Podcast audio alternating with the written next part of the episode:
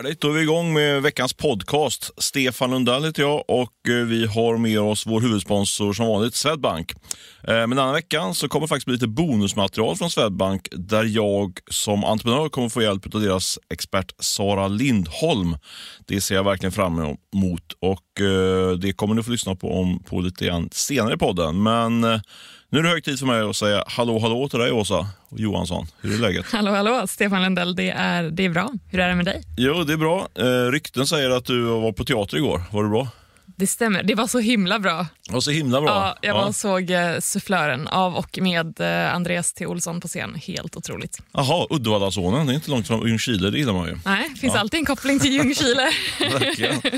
Ja, ja, men det är bra tips. Faktiskt måste, vi måste fortsätta vara lite kulturella. Jag ska faktiskt kolla på Kullagulla här på lördag med min familj. Jaha, Eh, trevligt. Vart då någonstans? Stadsteatern tror jag nice. Så jag är lite orolig bara. Det är en familjeföreställning. Jag hoppas att barnen inte tycker att den är för mycket familj och är tillräckligt vuxen. Så. Men eh, ja, vi hoppas. Det är en julklapp som ska kasseras in. Ja, men kul. Det blir Ja. säkert jättebra. Verkligen. Men annars är det bra här på, på, från den här sidan poddbordet. Vad bra. Vi ska vi snart köra igång med, med eh, våra, våra spaningar här. Men eh, först så ska vi såklart snacka lite grann om en annan av våra sponsorer, Hostec. Eller hur Åsa? Ja, det stämmer. Eh, Hostec är ju en svensk hostingleverantör med egna fysiska datacenter, två stycken faktiskt i Sverige. Och eh, Det är faktiskt så att de levererar inte bara hostingtjänster av superb kvalitet, de gör det också på ett miljösmart sätt. Bara en sån sak. Miljösmart sätt. Det här får du berätta lite mer om. Ja, alltså idag snackar ju alla om att man ska ha fokus på miljön och klimatet, vilket vi ju tycker är väldigt viktigt. Men Hostec var faktiskt väldigt tidiga på bollen här. Eh, De jobbar med 100% förnyelsebar el och när de behöver koppla in sitt reservaggregat, ja, då gör Hostek det med biobränsle. Det låter ju helt kanon. Bra jobbat där, Hosek. det får man säga. Eh, och dessutom har gänget på Hostec berättat för mig att de precis genomfört en massa förbättringar på sin kyllösning som man måste ha i den verksamheten som Hostec bedriver. Och det där minskar deras energiförbrukning ännu mer. Så använder man, eh, så använder man Hostecs servrar så kan man känna sig trygg i alla fall utifrån ett klimatperspektiv och en massa andra perspektiv också, hoppas jag. Mhm, men hur gör man då om man vill börja använda Hostecs lösning? Alltså den bästa starten, enklaste starten tror jag, det är att man går in och bokar in sig på ett möte med Hostek via deras sajt hostek.se. Hostek, H-O-S-T-E-K.se. Eh, där kan man eh, beställa tid själv för ett helt förutsättningslöst lösning. Man signat upp sig på något, utan då får man lite koll på vilken typ av hostingtjänster som, som Hostek kan erbjuda. Gör det idag tycker jag. Mm, det tycker jag också. Och eh, med det så tackar vi Hostek som sponsor av vår eh, podd och eh, vi går vidare med veckans möte. Vill du, vill du börja eller ska jag dra igång? Jag tycker du får köra. Jag är pepp att lyssna på, på Ja, din. ja, nu ska du få höra. Mitt veckans möte är med en person eh, som heter Anna Bey. Mm. Anna Bey är vad man absolut kan kalla för en svensk doldis i influencer eller Youtube-världen. Eh, hon har verkligen seglat under radarn de senaste åren men hon har byggt ett, eh, ett internationellt varumärke eh, till stor del över Youtube då, där hon lägger upp klipp i sin kanal. Eh, och Varför tycker jag att hon är så intressant? Jo, för att hon ökar antalet följare med tusen stycken om dagen. Oj, det är Ja. bra fart. Det är en himla bra fart. Eh, Va, och vad ligger hon på nu då, ish? nu har hon 1 190 000 prenumeranter. Åh herregud, ja. det inte illa. Vad, vad har hon för profil liksom? Ja. För jag har aldrig hört talas om den, måste jag erkänna faktiskt. Nej, eh, glad att du frågar. Så, Mm. I den här kanalen så publicerar hon inlägg med eh, råd om, eller till, och, eh, till kvinnor Mm. och om hur man då kan förändra sitt liv genom att eh, förfina sig själv, göra en stilresa och uppnå en betydligt elegantare tillvaro. Alltså vi, vi pratar liksom en klassresa från att komma från sig arbetarklassen till att verkligen jobba sig uppåt. Och Vi pratar om mode, vi pratar om hur man pratar med folk i olika forum och då är det ja, de, de lite finare forumen, Ja. eh, milt sagt. Eh, Ja, vad intressant. Så hon är liksom din guide då när du ska göra någon form av klassresa kan man säga. Så, ja, och inte bara liksom, eh, det är lite så här, låter lite grann som eh, eh, street smart-råden då på något sätt. Lite grann. Inte, inte det här att du måste plugga mycket och göra, och det kanske man också måste göra, men också vad man ska ta på sig och vad man ska säga. Ja, alltså så. det är verkligen så här handfasta råd. Gör så här. Och, och ja, men typ så här. Ett av de här klippen som hon har på, på Youtube som eh, har flest visningar, det är sju miljoner visningar, laddades upp för två år sedan. Oj. Den heter 10 things elegant ladies never wear. Så det är bara en sån här grej. Och den här videon är, vad kan den vara? Ja, den är typ 10 minuter eller någonting sånt, den är inte jättelång. Liksom. Eh, så sånt står hon och snackar om. Liksom. Och det här är ju eh, uppenbarligen eh, väldigt populärt i och med att eh, följarna ökar så himla mycket varje vecka. Eh, och jag, jag träffade, eller träffade inte, men vi pratade faktiskt vid för första gången i somras, i slutet av augusti. Och då hade hon knappt en miljon följare. Så att, ja, det ökar ju verkligen så otroligt snabbt. Men Eh, kapitaliserar hon på det här liksom i form av då, prenumerations, eller vet du, annonsintäkter? Då, eller liksom, Ja, alltså, det är det som är så intressant också. För att Hon har inga sponsorer. Alltså, hon ger inte reklam på något Mhm. sätt. Utan Hon kör sin grej i de här kanalerna. Men hon har också kurser om det här, alltså onlinekurser Mm. eh, som hon säljer. Och såklart så blir man jättenyfiken om vad tjänar hon på det här. ja, vad tjänar hon? Ja, det vill hon ju inte säga, men hon menar att förra året så hamnade omsättningen i ett sjusiffrigt belopp i dollar. Mm, jag är så dålig på siffror. Det innebär att över en, blir det, över en miljon dollar intäkter. Då, eller blir det? Ja, det blir det. Ja. Ja. det, alltså, det är hur mycket pengar som helst. 10-15 miljoner, 10-20 miljoner kanske hon drar in. Något sånt där. Ja. Det är enligt hennes utsago. Och med det här sagt att för hon håller sig i utlandet, hon är i Genève just nu där hennes bolag också är registrerat. Eh, så jag har inte haft möjlighet att kolla upp det här, så det vill jag skicka med. Ehm, Det låter ändå rimligt med den typen av uh, följarskala så kan, kan de konvertera över dem till ett antal kursdeltagare. Och så. Ja, ja, nej, men exakt. Är det digitala kurser de kör eller hur får man träffa henne fysiskt? Eller? Nej, nej, nej. Alltså, det, är precis, det är typ som Youtube-klipp. Alltså, hon har liksom filmat sig själv där hon sitter och snackar om det här fast det går in på djupet då, betydligt mer. Och då pröjsar Eh. man eh, några hundra år för att kolla in de här Ja, kurserna. jag tror att en sån här kurs kostar 5 000 spänn eller någonting sånt här. okej. Och då är det liksom ett bibliotek av massa klipp helt enkelt. Är du spekulant på att köpa, in, på att köpa en kurs? Nej, Du jag- behöver inte det. Du, du för det så bra i alla sammanhang. Tack. Eh, Nej, men jag, alltså jag tycker att det är så himla intressant där just för att det är så många som vill lära sig mer om sånt här. Men någonting som hon säger är att hon är, hon är eh, uppvuxen i Sverige, född i Estland tror jag, men hon är uppvuxen i en Stockholmsförort. Men hon lämnade landet i, nej men i, i tidig vuxen ålder, nu är hon runt 35 tror jag. Mm. Eh, för alltså, hennes budskap gick liksom inte hem här med hänvisning till jantelagen. Det går inte att prata om att nej men jag vill göra en klassresa, jag vill eh, uppgradera mitt liv som hon kallar det. Eh, enligt hennes utsago då.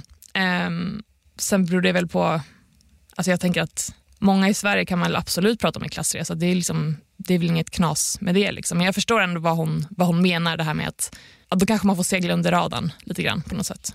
Eller vad, vad känner du? Uh, ja, känner jag, vet inte. Ja, men det är väl någon lott lite som skaver det där, lite, att man ska att man ska uppgradera sitt liv och sådär. Men samtidigt så är det ju just det här med, är man inne i värmen, då är man inne i värmen och Mm. vet alla koder och så här. Så det, är väl, det är väl inte fel att någon hjälper, hjälper en in Mm. på det där. Och det, uppenbarligen verkar det vara gratis en hel del också, så det, det kostar inte pengar. Nej, alla. exakt. Nej, materialet på Youtube det är ju helt gratis. Och de här följarna de finns över hela världen. Liksom. Det är USA, det är Europa, det är Indien, you name it. Liksom. Ehm, Bra knäck. Blir det knäck på, på sajten? det blir knäck på sajten, Ja. eh, kommer i helgen, så att, eh, flagga för det. Låter bra som måste ni läsa. Riktigt bra läsning, absolut. Så eh, det, var, det var mitt möte. Ja, ska jag köra mitt möte? Kör. Jag träffade två riktigt eh, duktiga entreprenörskvinnor. En, de heter Nadja Hattem och Anu, Anuta Shungham. Åh, det är jobbigt det här med uttalen alltid. Men eh, Nadja och Anuta träffar jag. Eh, Och två, vad, är- vad är de för något? ja, men de gör det man skulle kunna kalla för KRY för, jur, äh, KRY för juristtjänster. Juristtjänster för KRY. Och så KRY för, KRY för juristtjänster. Ja. Jag fattar inte. Nej, inte... Jo, ja, ja men egentligen... Alltså är det någon digital lösning för Ja, exakt. Nej, men i juridiska princip, tjänster? ja, men så här, jag, jag, är, ju- eh, jag är ju alltid lite skeptisk till när det är så här, Kry för eller Spotify för. Bla, bla, bla, Ja. liksom. men, i det här fall, men i det här fallet blev jag faktiskt ganska hooked när de drog, sin, drog sitt case. Eh, de har fått in lite riskkapital och eh, bjöd faktiskt ut mig på lunch för att dra, sitt, eh, dra sin, sin story. Eh, och Det handlar i korthet om eh, att du eh, i princip eh, dygnet runt, i alla fall eh, från, från tidig morgon till sen kväll, kan, kan boka in en, en kvart med en jurist på Okej. telefon. Istället för att boka upp ett möte, fysiskt möte med någon, Mm, så då, då går ju ofta på kanske en 2000 spänn för timmens möte. Men här får du för jag tror jag, 350 spänn eh, som du då kan få en snabb juridisk rådgivning. Så det är liksom, ett, det är liksom pitchen mot konsument kan man säga Okej. tyckte jag var ganska intressant. Men det som gjorde, gjorde att jag tyckte det var allra mer, ännu mer intressant var liksom det tycker jag ofta är när man träffar entreprenörer och liksom förstår eh, storheten utifrån ett entreprenörsperspektiv. Liksom. Vad, vad är grejen? Liksom? Vad är det de ska tjäna pengar på? Det här visste inte jag, men eh, du har säkert sett det att man, det sitter små lappar att man får träffa en jurist gratis på bibliotek eller sådär. Har, har du sett det? Liksom? Gratis juristtjänst, man får gratis eh, konsultation. Liksom. Jag har inte tänkt på det. Ja, men jag har tänkt på det. För det, är liksom så här, det är lite grann som läxhjälp. Liksom. Att man, Ja, det, man, det ja. känns som en schysst grej som, Ja. som juristerna gör för, för folk som har råd att uppsöka en jurist. Då. Eh, men det finns en baktanke bakom det där eh, som jag inte tänkt på. Mm, Lurigt. Vad är baktanken? Nej, men så här är det. Alltså, och, och det är lite grann det som, eh, nu kanske inte Nadja och Anuta är helt och hållet håller med mig här, men, men eh, det, är liksom, det här blir som en gi- gigantisk leadsgenerator. Så om du går till biblioteket, alternativt om du ringer till den här eh, client, client, client list, jag säga, heter tjänsten också. Om du ringer till deras tjänst då, eh, då snackar du en kvart, 20 minuter med, med den här juristen, en kvart är då. Eh, och då kan du leda fram till att du behöver inte agera, du, du får liksom eh, svar på en fråga. Men i ganska många fall leder det vidare till att ja, men du behöver nog uppsöka en ju- jurist. Ja. Och då eh, så blir det ju liksom en direkt lead in till, Ja. till en eh, jurist. Och så är det faktiskt med de här sitter på biblioteken också. Då får de, de, de gör det här pro bono, det kostar ingenting. Nej. Men om du väl behöver hjälp då, då, då blir det ju oftast dem de går till. Ja. Och det kommer inte, nu är det ju så i vårt samhälle att man inte behöver betala de flesta mm, eh, juridiska tvister och sånt behöver man inte som privatperson betala utan det, ju- det går ju staten in och backar om man har en liten advokat. Eh, och eh, så, så den här eh, idén kring det här är liksom att man får, får in en massa leads och sen så genererar det eh, konkreta större uppdrag. Då. Och ett sånt här uppdrag kan ge sådär 50-100 000 i intäkter på, både bara på ett, och liksom, om du har liksom någon vårdnadstvist eller vad det kan vara för något. Ja. Eh, Så jag tyckte att det var... Sådär, först tänkte man så här, okej, de ska tjäna pengar på, på snabba, snabba kvartssamtal. Liksom, Ja. man får. Men inte alls det som är grejen, utan grejen är ju liksom just att det genererar eh, större affärer i slutändan. Då. Mm, smart. Ja, nej, Ja. Man tänker ju att alltså, bara man hör liksom ordet juridik så tänker man att ja, nu blir det snårigt. Vad hinner man med på en kvart? Liksom? Det känns som att det tar minst en kvart att bara förklara ett case. Liksom, Ja. Det här är vad som har hänt. Eh, men så skulle du egentligen säga att den här tjänsten den är egentligen mer för alltså, juristbyråer än för personerna som, som behöver Nej, juridisk hjälp. I, I och med att man leder Ja, in dem jag och sen så förstår. blir notan större än vad man kanske har Ja, men jag, tänkt. förstår, eller? jag, jag följer din tanke där. Men, jag, nej, men det får de ändå säga till Nadja och Anutas eh, eh, försvar. Så att, säga. Att, liksom, att det finns ju ett stort behov av, av att få den här typen av snabba eh, juristhjälptjänster. Liksom, sådär. Mm. Så det, nej, det är inte så att man, jag menar, det är ju, man går ju vidare. Man kan ju säga så, antingen hade de gått vidare via en traditionell juristbyrå. För då, det är inte så att de lurar på något. Det är ju bara när de verkligen Mm. Nej, har behov. Liksom. Ja. Så jag tycker, ändå, jag tycker att de löser ett, ett problem helt enkelt. För jag, vet, jag har typ aldrig anlitat en, en jurist. Liksom. I- På företaget har vi gjort det kanske, men inte, på, inte privat. Liksom. Så det är ju en djungel där ute. Vad Ja, gör man då? Vad skulle jag göra? Jag skulle, jag skulle fråga en kompis Ja. om de känner någon. Ja. Har man ingen kompis, ja, men, som har, då, ja, men då googlar man. Liksom. Mm. Och, och eh, Då tycker jag att det här känns som ett rätt bra alternativ faktiskt. Helt klart. Men- Osponsrat, men, jag men- tycker ändå det. Men liksom om, om, man, om man tittar på, eller kanske jag vet inte om du frågar om, men Mm. säg, säg att en person som behöver juridisk rådgivning använder den här tjänsten eller en tjänst som liksom är etablerad sen, sen länge, liksom, kör liksom det vanliga traditionella sättet. Mm. Blir slutnotan ungefär lika stor eller blir billigare med det här eh, Cliently? Jag tror att deras pitch är väl att det blir billigare första mötet. Liksom. För om Ja. du ska boka upp ett möte med en advokat liksom, så då, då, då blir det ofta 2000 spänn för de tar bara en timmes möte. Så. Sen tror jag att det blir ungefär lite same same. Liksom. Ja, Sen har de ungefär samma nota. Men poängen är väl att eh, du pröjsar inte själv som privatperson oftast i de flesta tvister. Utan har, du- då får du liksom det här eh, stödet från samhället. Då. Så det är min eh, lite orekade svar på den frågan. Fattar. Men bra möte. Ja, en annan spännande sak som jag tyckte också, det var, det var liksom att eh, som jag fick insyn i att både Nadja och Anuta var ju, har, ju, har ju varit eh, eh, ad- varit med i Advokatsamfundet Aha. eh, som, som advokater. Då. Men de har fått avsäga sig det medlemskapet för att dra igång den här startupen. För det är så att eh, som jurist, får, då får du, du kan i princip inte ta in riskkapital i, i en jurist-startup och, och fortfarande vara advokat. För det ska vara det här oberoende historien. Så en, en, VD, en VD i en advokatbyrå som inte är jurist får äga högst 10 av ett bolag. eh, av ett bolag. Aha. Så det, var sedan- det, var, det tyckte jag var en ganska intressant grej. Det, är ändå, det blir ändå en ganska stor grej att man går ur advokatsamfundet för att dra igång. Liksom. Eh, och eh, säger lite grann om att det är en ganska eh, konservativ struktur, liksom, hela Mm. advokat eh, juristskråd. Så. Så Ja, det är spännande. Läge för, läge för eh, disruption där. Ja. Ja, Grymt. det var mitt möte. Ja, mycket bra möte. Eh, ja, Men du, ska vi gå vidare till eh, veckans snackisar? det tycker jag. Det, alltså det, här, det här blev ju en väldigt... Eh, ja, det var ju en himla timing egentligen. För förra veckan så snackade vi ju om en spaning som du hade om att okej, nu kommer techbolag börja säga upp folk, i alla fall på den amerikanska marknaden. Just det. Eh, och precis när vi avslutade inspelningen då i torsdags, när du, spot, eh, eller när du, när du förutspått att det kommer bli så här ehm, och haft den här spaningen eh, inom tech så fick du ett tips, eller hur? Ja, exakt. Det är väldigt spännande. Precis, det kom ett sms precis faktiskt när vi, när vi tryckt på, på off-knappen här i studion. Det är ju inte vi själva som klarar av det, men eh, vi fick en hjälp med att trycka på off-knappen. Eh, då fick jag tips om att eh, att eh, på Storytel, eh, ljudbokstjänsten, att det har varit, eh, de var på väg att säga upp en massa människor. Eh, så där, då kollade jag tipset och eh, kastade, skrev det där faktiskt direkt från poddstudion, eh, den nyheten att de var på väg att säga upp över 100 personer. Och Det är ganska mycket med tanke på att de har 700 anställda på Storytel. Ja, det är väldigt mycket. Ja, det är hårda bandage. Eh, ut med den här nyheten och sen några timmar senare så bekräftade faktiskt också vdn det, det där, den storyn för mig. Då. Mm. Så det var, ja, det var ju ändå lite spot on på något Ja, sätt. det var spot on. Snabba puckar var det också. Men, så att den storyn publicerades och eh, nu har det ju gått några dagar, en vecka närmare bestämt. Eh, och du har grävt vidare. Eller? Ja, men absolut. Det har jag. Och eh, Vi försöker ju alltid liksom så här lite så här podd-exklusivt där. Så jag har faktiskt eh, hållit på och re- rekat lite grann den här storyn eh, och inte hunnit skriva klart riktigt. Men Ah, eh, nu kan ni få höra det direkt här i podden. Ja, men du, vad, då undrar jag så här först, vad är det egentligen som händer inom Storytel? För först så bytte de ut ordförande på alltså, ganska, ganska kort tid, eller hur var Mm. Ja, det? först, först var det Rustam Panda. Han, han, han har ju suttit länge. Sen så byt, byttes han ut mot eh, en kille som sen bara satt typ två eller tre månader och sen byttes igen mot eh. Hans Holger, Ol, vad heter Holger, vad heter Hans Holger Albrecht, heter han, gamla MTG-vdn. Han är sitt ordförande nu. All right. Så var det. Men sen slutade också vdn och grundaren Jonas Tillander utan ersättare, Mm. eller? Ja, men så var det. Och det var ju, det var ju nästan ännu mer dramatiskt. Man säga. Det kom ju på, på kvällen där och eh, för någon, ja, var det väl någon, par veckor sedan. Här.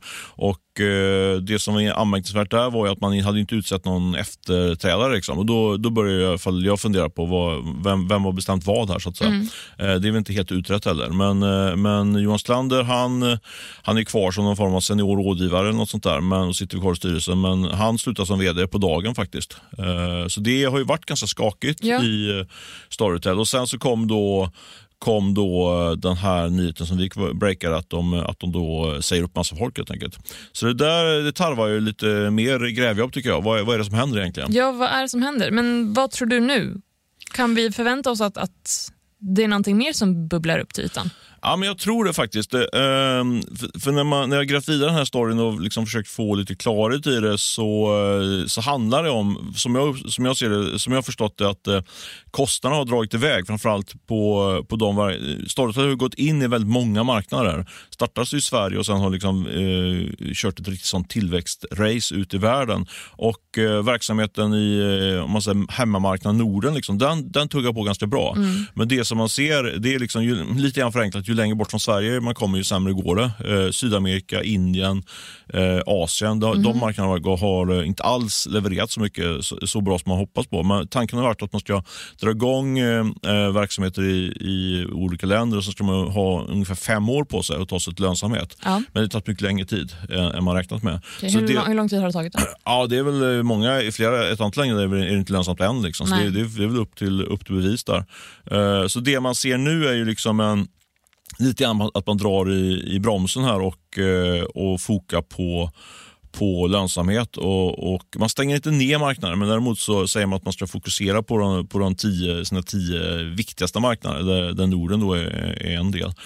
Och eh, Det som också har hänt och det som vi snackat mycket om i podden tidigare det är liksom att Eh, marknaden älskar det här med tillväxt eh, mm. för kanske 6-12 månader sedan. Någonting. Sen mm. har det helt, det helt vänt och nu, nu vill man se lönsamhet. Då. Ja. Eh, så det har ju gjort att det blivit ännu svettigare från, för, för Storytel. Hade det varit ett marknadsklimat där där man eh, gillade tillväxt helt enkelt. Då hade man nog fått en mm. längre tid på sig. Mm. Men nu, nu är det dags att agera på något sätt. Där. Ja. Och sen Det som ligger i bak, bakgrunden här är också att eh, Eh, riskkapitalbolaget EQT som också är börsnoterat, de kom in som storägare i september. Eh, köpte 10% i Storytel ungefär. Eh, och det, I alla fall från utomstående betraktare så ser det ut som att EQT e kommit in, det blir ett helt nytt marknadsklimat och då har de pressat på och försöka få till förändringar. Liksom. Mm. Det där tvistas lite grann. Inte, när jag gräver det där så det finns lite olika stories om det. Men om man tittar utifrån så, så, så är i alla fall den känslan att det, mm. det är så, det som har hänt. Liksom. Okay. Men du, jag tänkte bara, du säger att ah, nej, men nu, man måste börja gå mot lönsamhet liksom pronto. Hur snart måste de vara lönsamma? Ja, men det är nog bra om de visar upp, om de visar upp tydlig, en tydlig vändning redan under det här året. Pareto är ute med en analys i marknaden som säger att de ska göra, vara lönsamma på det som kallas på ebitda-nivå, alltså på en väldigt hög, eh, långt upp i resultaträkningen, alltså före avskrivningar och rörelseresultat före avskrivningar mm. brukar jag säga. Eh, så det är nog bra om de visar redan i år. Eh, men jag tror också att det kan hända andra saker i Storytel säga lite retoriskt för att du ska fråga mig ja. vad då? Först och främst undrar jag, mm? innan vi släpper lönsamhetsfrågan, kommer det att gå? Är de lönsamma i år? Uh, det, då lutar man nog åt uh, Pareto och säger att på ebitda-nivå så kommer de nog vara lönsamma i år. Mm. Men uh, det har jag ärligt talat inte detaljstuderat. Men, mm. men vad då man, man, man gör sig av med 100. Det ryktas faktiskt om att det är mer än 100, kanske uppåt 150 personer som mm. försvinner. Mm. Då är det klart det är lite uppsägningskostnader och så på dem, men det kan man ju köra som extraordinära kostnader. Så ja, det, det, det går ganska fort. Liksom. Man mm. gör om så, så pass mycket mm. människor. Liksom. Så en lång utläggning. Ja, jag tror att de är lönsamma på på, någon nivå i alla fall i år. Ja, spännande, vi får se. Men ja. du, vidare till vad mer sker? Inom det här bolaget? Ja, men det, det, eh, kurserna har ju, har ju tryckts ner rejält eh, under, under i år, då, ner, ner nästan 50 procent. Det som hände igår som var intressant, det var ju, som EQT som jag nämnde, de, eh, de köpte in sig på eh, 10 procent av aktierna i, i Storytel. Men sen så, till min irritation, för jag upptäckte det här faktiskt, eh, det här känns, det låter verkligen surt sa räven, men jag och min ja. kollega Martin Häver, vår kollega Martin Häver, vi, vi upptäckte att, att eh, EQT hade köpt på sig mer aktier. De, gått från 10% till 14 Jaså? tycker jag var en jättebra nyhet. Eh, dessvärre så, så skrev Dagens Industri det innan jag hann skriva det. Åh. det var ju väldigt irriterande. Åh. Men skit i det. Eh, det som är intressant nu är att EQT eh, uppenbarligen ligger och köper på sig mer aktier i marknaden. Eh, och Eh, eh, samtidigt som ändå kursen är eh, rejält nedtryckt. gick upp lite grann på, det, på den nyheten att EQT hade köpt på sig lite mer aktier. Och anledningen till att den gick upp eh, lite grann igår på, på det att man fick höra då att EQT liksom hade ökat sin, mm. sin insats, tror jag är att det i marknaden finns en, en spekulation nu om att hela Storytel ska köpas ut från börsen. Okej. Okay. Ja. För den är, kursen är ju så pass eh, låg nu och eh, EQT har ju liksom redan tagit ett stort commitment i det här. Så att, eh, eh jag, jag, skulle tro att, eh, att de skulle potentiellt eh, sitta och fundera på, en, på att ta ut bolaget från börsen. Men de, jag tror inte de är ensamma och tänker på det här. Jag tror också att, eh, ska vara tydlig med att jag tror, jag har inga mm. källor på det här, men liksom det är en spekula spekulation och även när man pratar runt med folk så, så pekar många på, det, på den, den Eh, uppenbara eh, tagarna och det är ju Spotify. Ja. Det har ju snackats om eh, fram och tillbaka flera gånger om att Spotify borde, borde sluka eh, Storytel i en liten, eh, som en liten mumsbit. Faktiskt. ja, det kanske de gör. Ja. Men alltså, är det så bra för Spotify egentligen? Ja, men det, alltså, Spotify har ju, liksom, har ju, äger på något sätt i någon bemärkelse musikdelen. De har ju mm. gått in stenhårt inom podd ja. och eh, det känns väldigt naturligt att man skulle, att man skulle vidga sig ut in mot ljudbokssegmentet också. De ska äga allt ljud helt enkelt. Ja, men lite så. Det är ju det som Daniel Ek snackar om. Uh, sen finns det också rätt sköna synergier. Liksom, uh, inte, så, inte så sköna för Storytel kanske då, men Nej. Storytel har ju huvudkontor i Stockholm. Har, ju, har ju en rätt ganska stor overhead där. och Spotify finns ju också i Stockholm. Alltså om man slår ihop de två bolagen, mm. det är inte så att de slår ihop bolagen, utan det är Spotify som är mycket, mycket större än, än Storytel. Då skulle de kunna säkert spara en hel del på personal mm. där ytterligare. Mm. Det har du ju rätt i och för sig. Så där finns det en, en skön synergi som man säger. Ja. Inte så skön som sagt då för de som eventuellt drabbas av synergin. Så det är, mitt, det är, min, eh, det är liksom snacket på marknaden nu och eh, det finns också två jokrar faktiskt eh, som skulle kunna dyka upp här. Och Det är Apple och Amazon, jättarna från USA, att de skulle kunna tänka sig att eh, köpa Storytel också. Men skulle, alltså, skulle Storytel acceptera det? Till rätt pris tror jag absolut de skulle acceptera. Ja, det tror jag. Det tror jag. Det är lite intressant att notera ändå att det finns liksom en ganska ska man säga, gammal ägarstruktur i Storytel. Mm. Med uh, Rustam Pandai som nämnde, han ja. äger bara, i och för sig bara ett par procent. Men så har du Jonas Sjögren som sitter på, han är den största ägaren fortfarande med plus 10 procent tror jag. right. Han har varit med jättelänge i, i Storytel. Så jag menar han kommer göra en superfin vinst oavsett om man mm. säljer, även om man säljer till betydligt lägre nivå än vad eh, Storytel handlas för, för um, tio månader sedan eller okay. månader sedan. Så nej, men jag tror det. Till rätt pris och med en hygglig premie så tror jag ändå att de är ja. rätt sugna på att casha in där. Vi får se. Ja. Det var ja. min spaning. Bra eh, spaning. ja, vi får se om, den, eh, om det finns någon substans i den. Vad, vidare till din snackis, Åsa. Vad har du för snackis den här veckan? Ja, men så här.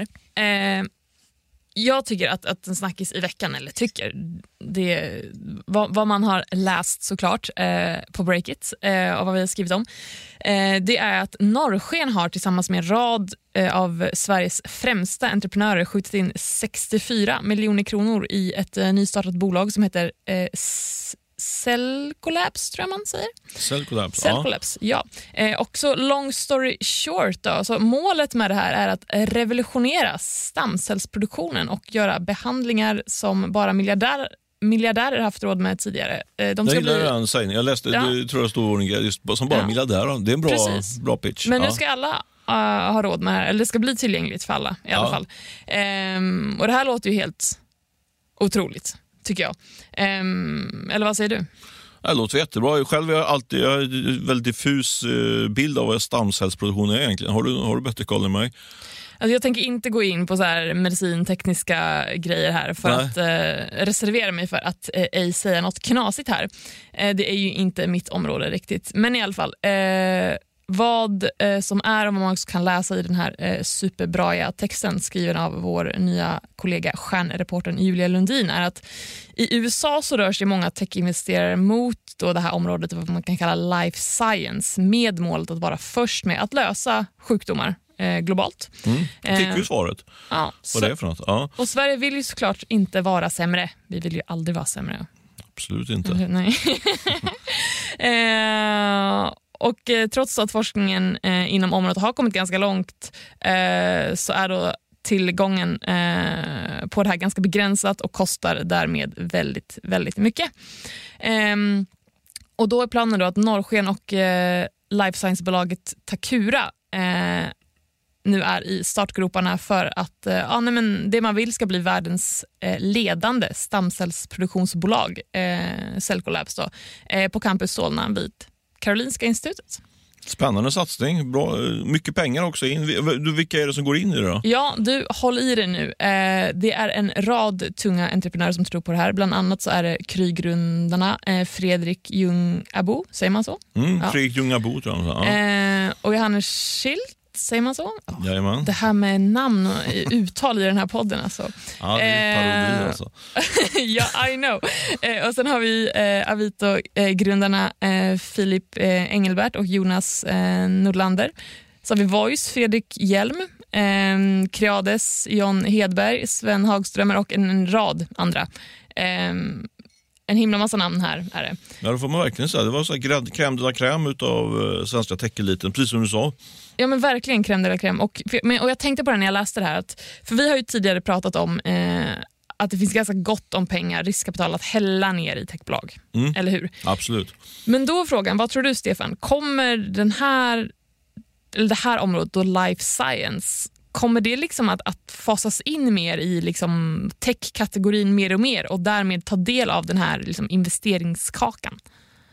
Eh, bra fråga. Jag, vet, jag, jag är väldigt förvånad att de lyckas ha samlat ihop ett sånt eh, riktigt supergäng liksom, kring det här. Det kanske är det som blir startpunkten för en, eh, för en gyllene era för eh, svenskt riskkapital life science. För det har inte varit så tidigare. Det har varit eh, varit väldigt tufft faktiskt i, mm. inom life science-segmentet, precis som du är inne på. Eh, alltså i bemärkelsen att det var väldigt få få, eh, få av de liksom stora etablerade riskkapitalfonderna som har intresserat sig för det segmentet. Det har varit mycket så här småsparare som mm, har varit inne. Mm. Så det har varit många life science-bolag som har gått in tidigt på eh, noter, börsnoteras helt mm, enkelt. Mm.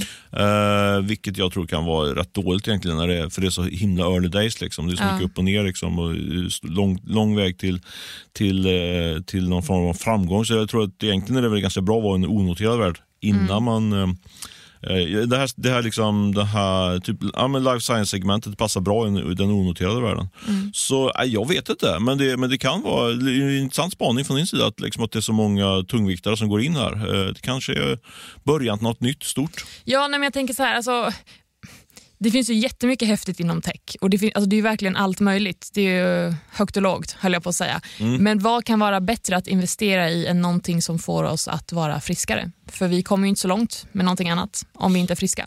Nej, men precis. Jag vet till exempel, Dan, när du säger frisk, alltså Dan Ek var väldigt tidigt på det här. Uh, han, har ju varit, han har investerat i uh, det här med, liksom hela, hela hälso, hälsospåret uh, var, var han tidigt in på. Jag vet att han har varit sugen på att mm. dra något större inom det. Uh, så det är kanske är fler som följer efter nu. Ja, nej, men jag, alltså jag tror verkligen det, för att egentligen eller det beror helt på hur långsiktigt man är. Om man investerar i ett bolag för att få liksom avkastning och liksom casha in för att sen casha ut så att säga, då är det en sak. Men liksom nu när det verkar som att, nu har jag inga källor på det, men jag tänker helt klart att, att de här entreprenörerna de är långsiktiga i det här. Mm. Eh, och, det här och det här är ju jättesvårt att göra. Det är ett gigantiskt projekt. Mm. Nu ska folk bli friskare och det är inte bara miljardärer som ska ha råd till eh, diverse olika men behandlingar eller vad det nu kan vara. Och sen är det också det, det som jag tycker är kul också med hela det här techsegmentet och deras, det finns ju sådana här teknikoptimism som kan bli nästan lite skrattretande också, apropå det här med, med life science och hälsa och, och sjukdom. och så. Jag, vet, jag tror det är Peter Thiel, heter han, han är amerikanska eh, tänkaren och eh, miljardären och eh, stora eh, investeraren. Jag tror han var tidigt inne i Facebook, nu, mm. om jag inte minns fel. Han, jag vet liksom en intervju med honom eh, då han sa liksom att vi måste lösa det här, det här problemet. Liksom det här stora problemet med att vi dör. Det kan vi inte ha kvar. Vi måste lösa det här. Vi, vi kan inte få, vi, får, vi får inte dö. Vi ska leva ja, längre, precis. eller för Nej, evigt? Ja, för evigt. Liksom. Så det är så roligt. Liksom, när det är roligt så här, bara, det här, vänta, vi måste, allt, för mycket så här, techvärlden, man ska, ju, man ska ju lösa ett problem. Liksom, ja, och de har identifierat problemet att vi dör. Så han, ja, det är problematiskt. Ja, helt det var, bara så roligt och lite världsfrånvänt kanske, att han liksom trodde att vi ska lösa det här problemet. Men, ja, Fast men, det är väl ändå några som, alltså man måste väl ändå tänka så för att vi ska, alltså så här, Ja, uppenbarligen. Om, om man inte jobbar med, med eh, nej, investeringar inom life science så kommer vi ju inte bli friskare, vi kommer ju inte leva längre. Så någon måste ju dra i det här och fler måste gå in i det. Nej, men så är det väl. Och det är väl rätt att ha den inställningen också. Sen kanske man inte lyckas lösa hela problemet med, med att vi dör, då, men det kommer en bit på vägen. Sen, sen kan jag tycka också att det, allt ska inte finansieras av eh, privat kapital. Utan det, här, det är ju så, det är så långsiktig forskning och sånt, så det ska väl också oh, ja. vara statligt finansierat.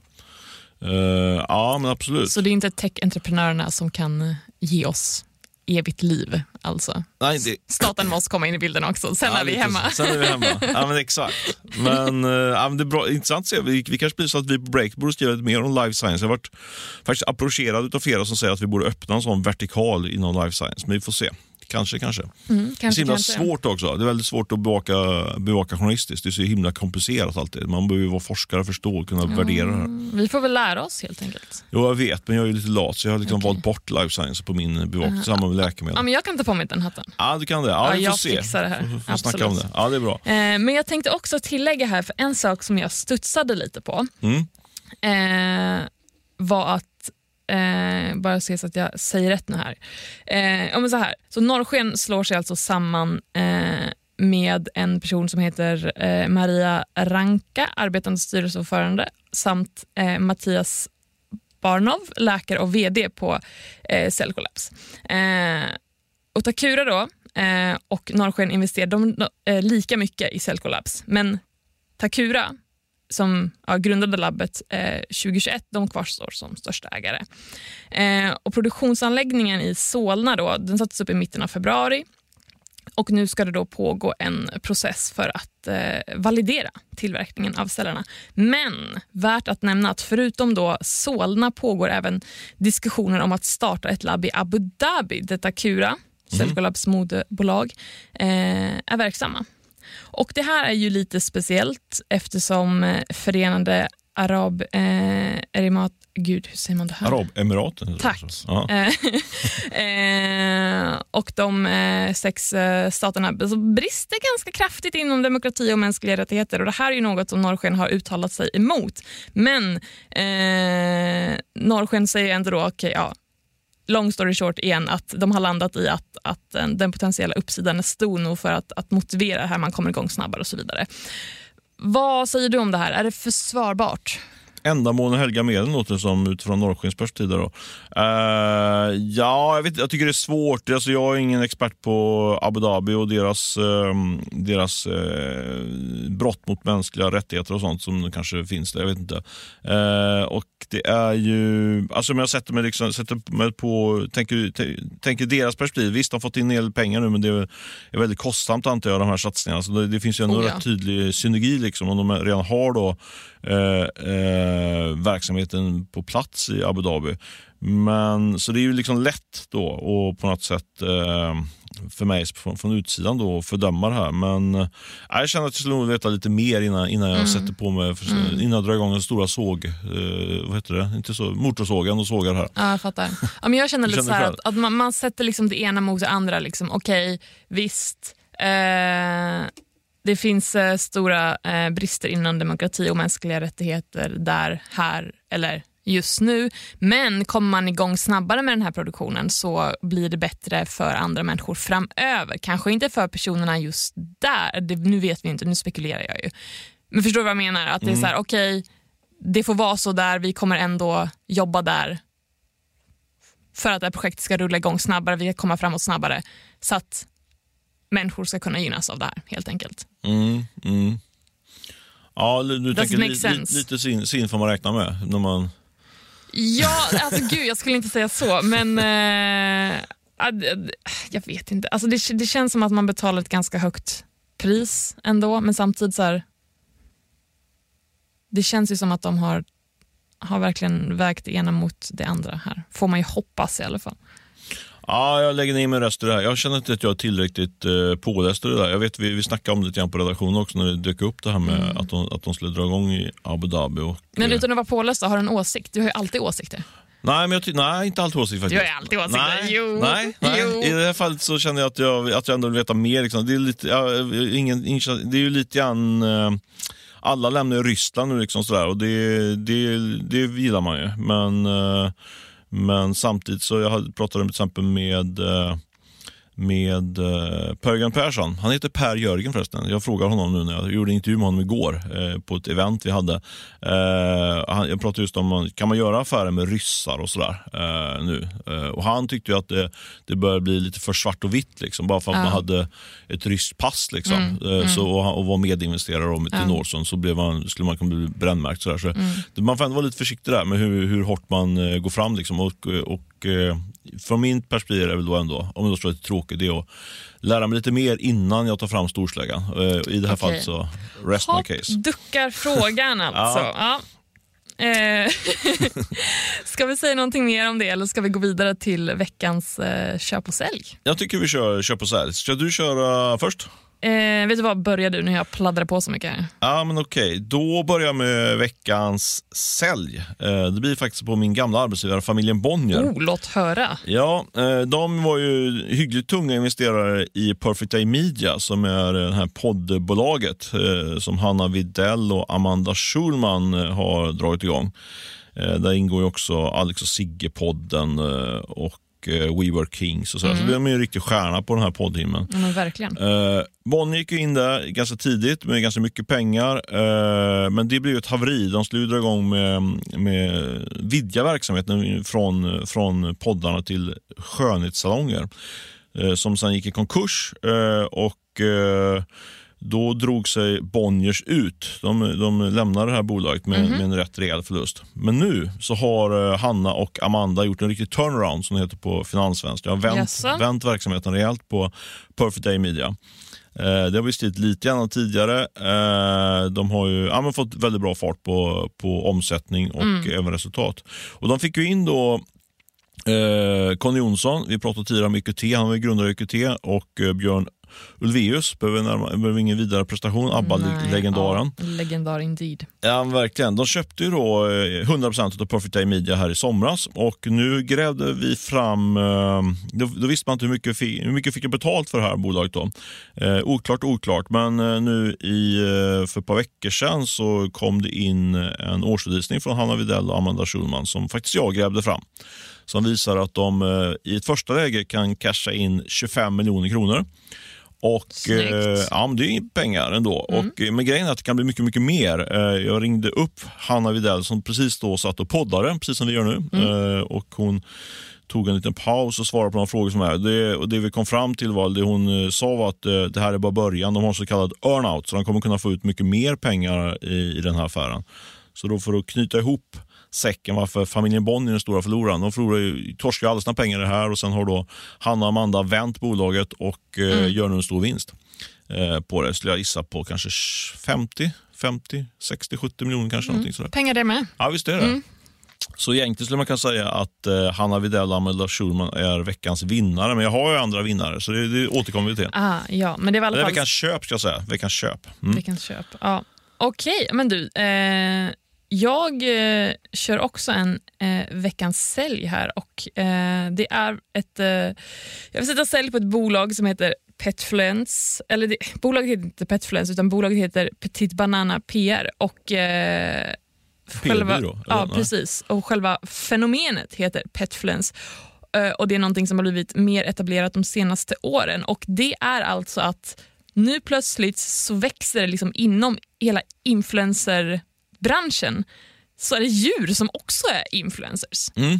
Eh, har, har, du hört talas om det här? Ja, det har jag. måste säga. Det, har det, absolut, det finns ju så djurkonton på Instagram. Ja, precis. Ja, det är kanske är jag som har sovit under en sten, eh, men det är helt okej. Okay. Eh, När var det du tog Spotify? Jag upptäckte Spotify nu. okay, jag har ju vetat att Spotify funnits, men jag har inte börjat använda det förrän typ ja, årsskiftet. Vart skeptisk. Ja. Hur som helst, så i Sverige så förväntas ju influencer marketing snart omsätta eh, över en miljard. Och djur som blir stora i sociala medier kommer sannolikt också få en del av den här kakan. Eh, och Det här visar sig vara en bra business eh, för Sveriges då, eh, första och hittills enda influencernätverk inom det här området som är då det här Petit Banana PR. Alltså, så, så de, de fokuserar bara på att sprida PR för djurinfluencers, kan man säga så? Ja precis, eller så det här företaget det fungerar som typ så en, en brygga mellan annonsörer och djurens ägare. De är också en PR-byrå och de är någon så castingplats för typ djur som ska vara med i reklamfilmer. Mm. Så att, ja, de gör lite diverse. Kanske eh, två år, Cat Percy kan dyka in där. Ja, ja men fundera på det. Han är väldigt charmig. Ja, han, han ser väldigt söt ut när han har dykt upp på videomöten. Ja, eh. just det. Precis. Förlåt att jag avbryter dig hela tiden. Kör. Det, är eh, accepterat för nu i alla fall. Eh, men i alla fall, så det här, det här bolaget de har över 200 petfluencers i sitt nätverk eh, och de har liksom fått sätta stopp för ansökningar. Men det här och, låter som veckans köp. Är det här sälj? Ja, det har kommit till det. Jag ska ja. få en stor himla sälj på det här. Ja. Eh, även om det är bra business. Liksom. Eh, och En av de här stora profilerna då inom det här eh, Petit Banana, eh, det är en, en typ av salamander som heter Stefan. Nej, det är sant. som Men har du, nu kommer 127 000 följare på Instagram. Men en salamander. Vad är, vad är en salamander ens? Det är typ ett groddjur. Och nej, en gro ja, där ser man. Ja. Alltså, jag, jag, tycker att det ser ut som en ödla, men jag är verkligen ingen expert på det. Vi pratade om det här och så var det vår, vår eh, kollega Tobias Blixt som har bättre... Han är djurexpert. han, är djurexpert. Eh, han sa, nej, men säg att det är ett groddjur för groddjur är korrekt i alla fall. Okej, och han Eh, heter Stefan. Ja, Han heter. Stefan Ja. och 127 000 följare på Instagram. Hur många följare har du på Instagram? Oj, inga alls nästan. Det är 13 eller någonting. Jag är väldigt inaktiv på Instagram. Ja, Så, men i alla fall, för att då konkludera det här varför det är veckans sälj. låt höra. Jag formulerar i en frågeställning. Ska vi verkligen kapitalisera på allt man kan kapitalisera på? det här? Så, visst, det är jättegulligt med djur och så vidare. Ja, de är fluffiga, de är snälla, de är, älskar en, en för vad man är, bara man ger dem mat. Liksom. Mm, jättehärligt. Och man kallar väl säkert, nu har inte jag något husdjur själv, men du kanske känner igen dig i att nej, men den här Percy då, Mm. katten, stor fluffig vit, eller Mm. hur? Urgullig. Det är väl en familjemedlem? Ja, det får man verkligen säga. Ja, och det, ni älskar väl ändå Percy? Liksom. Han, Vi är ju, Percy. han är ju en i gänget. Ska man då tälja guld på att det här är ett gulligt ansikte på Instagram? Ja, det är en synergi. Ja, men alltså dessa synergier, jag får flipp. Ja, men, någon måtta får det väl vara. Ja, Eller- nej, jag är inte med riktigt där. Jag tycker, jag tycker det är värre när man exploaterar barn faktiskt. Ja, men det är ju en helt annan sak. Ja, men det är det här jag menar. Djur är bara djur. Ja, men varför har man då ens Jaha. djur? Ja, men jag vet inte. Det är grader ändå i helvete. Sätt. ja. Jag menar ju det. Ja, i alla fall. Ja. Sälj på att eh, människor vill tjäna pengar på sina eh, så kallade gulliga familjemedlemmar, alltså djuren. Ehm, ja, nej, nej. Sälj. Sälj, sälj, på, sälj på sälj av djuren kan man säga. Japp. Ja, Okej, vi var inte helt överens där, men det ska vi inte vara heller i Nej. podden. Du, jag har veck, min veckans köp är på, på Daniel Ek, Spotify-grundaren. Det kom ju här i uh, går kväll, eller går eftermiddag, så, så kom det nyheten att eh, Google har gjort en deal med Spotify som jag tror är lite faktiskt en game changer, framförallt för Spotify men också för, för andra, alla som egentligen säljer saker i, i appar, vilket är många, framförallt speltillverkare och så. Eh, det har ju varit den här, eh, för både Google och Apple tar ju, tar ju en avgift på, på eh, när man köper någonting inne i en app så, så, så får de en katt helt enkelt på det. På, I Apples fall så är det tror jag, runt 30 procent. Så det är mycket pengar. Ja, det är liksom. mycket. en jäkla avbränning liksom, om man ska sälja någonting till 30%. ja, men det är verkligen så. Det kan jag verkligen sy eh, sympatisera både med Daniel Ek och de andra som försöker sälja någonting eh, i sina appar.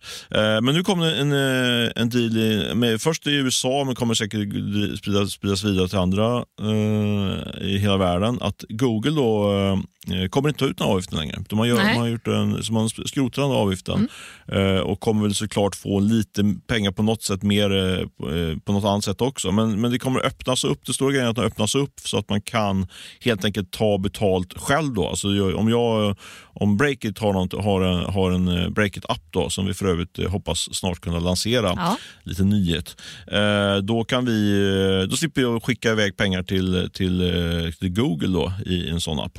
Men det här tror jag är, varför, varför då sälj på Tim Cook? Då? Men det är att de har ju, Apple har ju tjänat jättemycket pengar på den här Apple-skatten som i alla fall Don Ek har brandat som. Men det här, nu går det mot ett steg eh, närmare mot att den ska skrotas tror jag. Eh, så det är ett litet krystat eh, eh, eh, krystad grej att säga. Men vänta nu, jag sa veckans köp var det Ja, på Daniel. nu snubblar du Ja. här lite. Det var, men, Jag tänkte så här. det var köp jag på tänkte här, Daniel det- Ek, det här men sälj på Tim. Exakt, och det, här, det är ju det roliga med den här veckans köp. Och så här. Man kan ju twista hur man vill. ju. Men Ja, jag, hade tänkt, när jag gick in i studion tänkte jag så här, men jag ska nog twista detta till veckans sälj på Tim Cook och sen upptäckte att jag hade den här veckans sälj. Så nu är det veckans köp på Daniel Ek istället. Ah, ja, är du med mig? Bra ja, för och Daniel jag, Ek jag är med. Ja, Bra för Daniel Ek. Eh, Så köp på Daniel Ek och alla andra apputvecklare kan man säga. Nice. Mitt veckans köp då Mm. är eh, NFT-pionjärerna eh, Yuga Labs. Och då kan vi bara säga lite snabbt här att NFT det är ju eh, bland det mest omtalade i techvärlden just nu. Och enkelt uttryckt så är ju en NFT ett sätt att göra alltså, digitala föremål som konst och bilder till ja, unika objekt eh, som, en ä, eh, som en ägare som, som bekräftas liksom, med hjälp av eh, blockkedjeteknik. Eh, Skönt att du definierar. Jag tycker alltid så svårt att definiera NFT. Men jag vet ungefär vad det handlar om. Ja, nej, men det är ganska mäckigt. Men i alla fall, så nu tar de här, vad man, ja, man kan kalla dem NFT-pionjärerna Yuga Labs in 450 miljoner dollar, eh, motsvarande 2,4 miljarder kronor. Nej, 4,2 måste Nej, vara. 4,2. Herregud. Nu går det snabbt. Snabbt, Ja. i, snabbt i hockey och snabbt i eh, Breakits podcast som vi Exakt. konstaterade förra veckan. Ja. Eh, och I den här rundan då så, så värderas bolag till nästan 40 miljarder. Oj, Ja, och eh, de här Yuga Labs, då, det är ju bolaget som ligger bakom Board Apes Yacht Club, alltså bilder på tecknade apor. Eh, du kanske har sett dem, men de har bara rusat i världen det senaste året. Helt otroligt. okej. Eh, ja, får googla om du inte har koll på de bilderna. Eh, mycket lustigt ändå att det här har blivit en så himla stor grej. Ehm, så ja, eh, veckans köp, NFT-pionjärerna eh, Yuga Labs. Men du, har du en liten eh, bonussäljköp? Vad kan det vara? Ja, men jag var ju tvungen att retas lite grann med Sebastian Semikovsky på Klarna. Eh, Det var jag, för jag har själv blivit hånad här på Twitter om att jag i varje podd snackar om Sebastian. Mm. Gång ut och in, in och ut, vad säger man? Vecka ut och vecka, vecka ut in. och vecka in. Och nu Ja, gör du det igen alltså? Och nu gör jag igen Ja. bara för att provocera här. Jag tyckte det var roligt. För, han, för eh, Sebastian skrev där i en tweet, på svar på en, på en tweet att eh, han har också noterat att det är hela tiden är köp och sälj på, på, på sig själv då, i den här podden.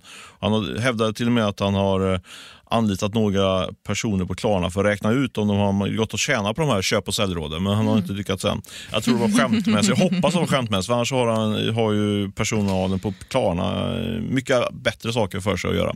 Så, Det kan bli en nyhet. Ja, det absolut. gör man på Klarna egentligen. Ja, Lyssna ja, på. Breakits podcast. Faktiskt. Det är det, det, är det de gör på dagarna.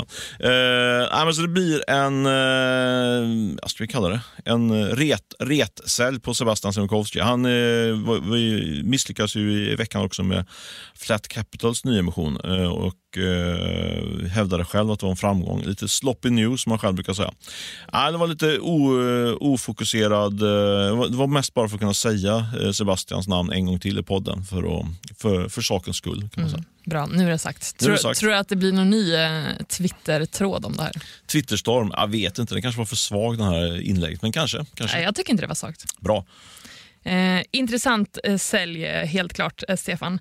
Eh, men du, då var vi klara med eh, veckans möte, snackisar och köp och sälj. Men vi är inte klara med eh, veckans podd ännu. Eh, för du, Stefan, ska ju tillsammans med vår eh, sponsor bjuda på lite bonusmaterial. Så Stefan, varsågod, kör! Tack Åsa.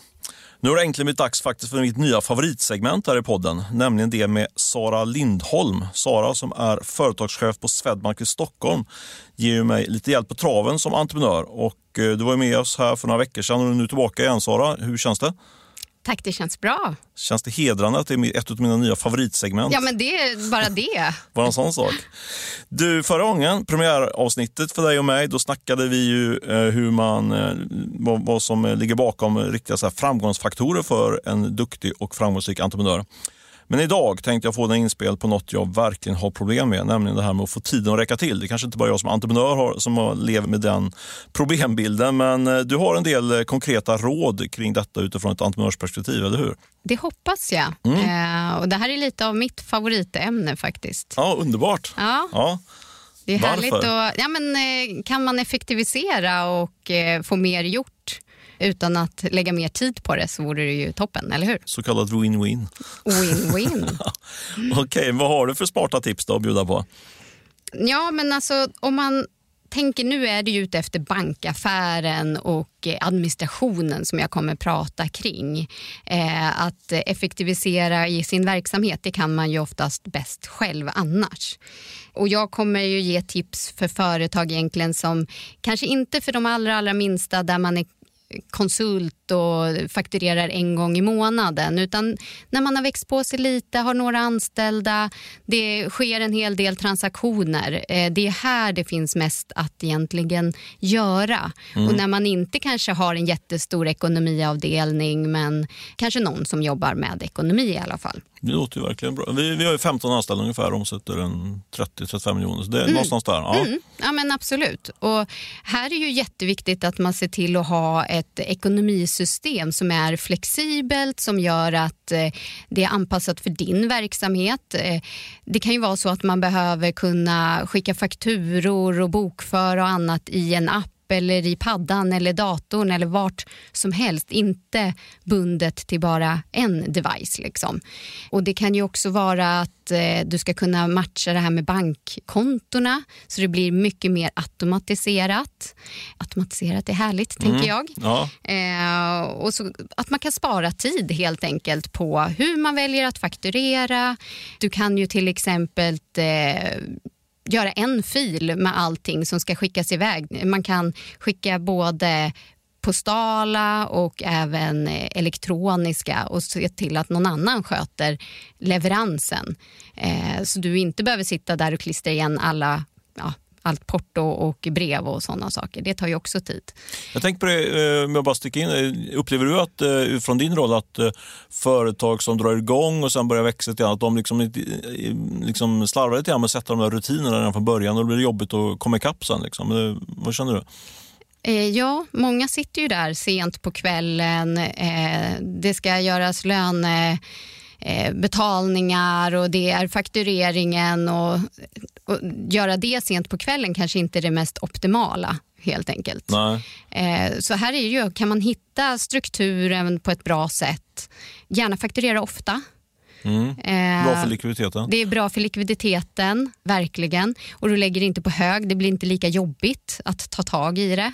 Så det är väl en sån sak. Och då får man ju fundera, kan man då om man säger att du är en rörmokare och är på ett jobb eh, hos en privatperson och så står du där och ska ta alla uppgifter inför faktureringen. Om du då i, direkt i paddan eller telefonen kan fylla i det, skicka iväg fakturan samtidigt som du står där och säga till kunden, vill du betala med Swish eller eh, bankgiro? Det är ju upp till dig, men då kan du ju få in pengarna mycket fortare om de väljer att betala med Och, Swish och till jättebra exempel. kundupplevelse också tänker jag. Så det är liksom Ja. dubbelt där. Ja. Ja, och så behöver du inte tänka sen på kvällen att du ska fakturera massa olika kunder. Jag vet ju något företag som hade problem med deras likviditet för att de fick ju aldrig in betalningarna. Då visade det sig att de skrev så ofta fel på fakturunderlaget så stora företag skickade tillbaks dem. Så det gick 30 dagar, sen fick de tillbaks. Du, vi kan inte betala för det står inte vilken avdelning det ska till. Och så var det ytterligare 30 dagar. Så det är bara så ett, eh, ett exempel. Jag fattar. Sen så är det ju att jobbar du med utländsk valuta till exempel eh, då kanske du behöver ha växlingar som går automatiskt. Du ska alltid ha en viss summa eh, på kontot. Eh, den typen kan ju banker liksom hjälpa till med. Eh, svenska betalningar, också utländska betalningar på fil, att man skickar allt i en fil, att man får automatisk avprickning när man får in inbetalningar, att man inte ska göra onödigt jobb, att man är tydlig på sina fakturor, hur det ska betalas in. Om man har många anställda så kan det vara jättejobbigt att hålla koll på allas eh, konton, för folk byter ju bank. Eh, tyvärr. och då är det ju att ha en tjänst lönefilhantering där banken håller registret istället. Då slipper ju du som företagare hålla på att uppdatera systemen. Och, Och det kan jag relatera till 100 procent. Det vet jag när jag satt och knappade in det där så ändrade folk och de hade läst någon, någon tidning att man skulle byta bank. Och Ja. och dit. ja, ja nu- verkligen. Men jag tänker också, kanske ledande fråga, men jag, men jag tänker ändå det, liksom, när man drar igång bolaget och, och ska liksom, få allting på plats då. Ska man ringa er på Swedbank liksom, och, och eh, göra en sittning liksom, där man liksom sätter det här på en gång för alla? Liksom? För du, du tar ju upp flera olika områden här liksom, som, som man själv liksom, blir nästan lite så här, för, vad ska man börja liksom? Men eh, det, det kan ni hjälpa till med. Ja, alltså vi hjälper ju till med effektiviseringar, absolut. Sen så är det ju beroende på hur stort bolaget är det är ganska standardiserat för vissa och så ju st- större komplexare du blir desto svårare lösningar kan vi ju komma med. Och när du blir ett lite större bolag, ja men då har du en egen kundansvarig som eh, kanske har kundstöd som vi kallar det för som hjälper till med att eh, sätta de här rutinerna. Men man ska ju också försöka ha en redovisningsbyrå kanske. Eh, det kan vara värt att lägga pengarna på det. Och då kanske också de ska vara ganska moderna. Alltså ha bästa system, alltså uppdaterade system som gör att mycket sker automatiskt. För då Så kommer det är ju ett du tips att man betala... ska lite, lite, vara lite i den förhand, när man tittar på sin, när man ska upphandla en eh, redovisningsbyrå, det gäller att kolla att de inte bara vill man skicka en massa papperskopior fram och tillbaka, det ska vara digitalt från början. Liksom. Ja, eh, för jag tror att ni kommer eh, spara in timmar på det. För om de är väldigt digitaliserade och gör mycket med automatiseringar, då kommer det inte ta lika mycket tid som du får betala för. Mm, mm. Så det är väl ett sånt tips. Bra. Automatisering är något som återkommer känner mm. jag. Fick det en nyckelfaktor här fler råd? Eller, jag är nöjd i och för sig, men ja, finns nej, men alltså, allt, ja, En liten hemläxa om man skulle ja. vilja ha en sån, det är väl att fundera på alla administrativa uppgifter man har och fundera, kan jag göra det här effektivare eller bättre? Och Det är klart att man kanske inte alltid vet det, men då får man väl ställa frågor antingen till banken eller om man ställer då till ekonomiavdelning eller till eh, eh, redovisningsbyrån eller vad det nu må vara. Då. Mm. Bra hemläxa, liksom lite grann att utmana sig själv i, i de här frågorna. Och då får man eh, mångfald igen då kan man säga, om man väl, om man väl sätter ner foten och verkligen eh, går det här automatiseringsspåret. Då. Mm. Bra, tack för det Sara. Vi kommer att snacka vidare snart, eh, ser jag fram emot. Eh, och jag vill också tacka alla er som har lyssnat på podden den här veckan. Och vi hörs ju redan eh, nästa torsdag när ni får ladda ner på podd. Ha det bra!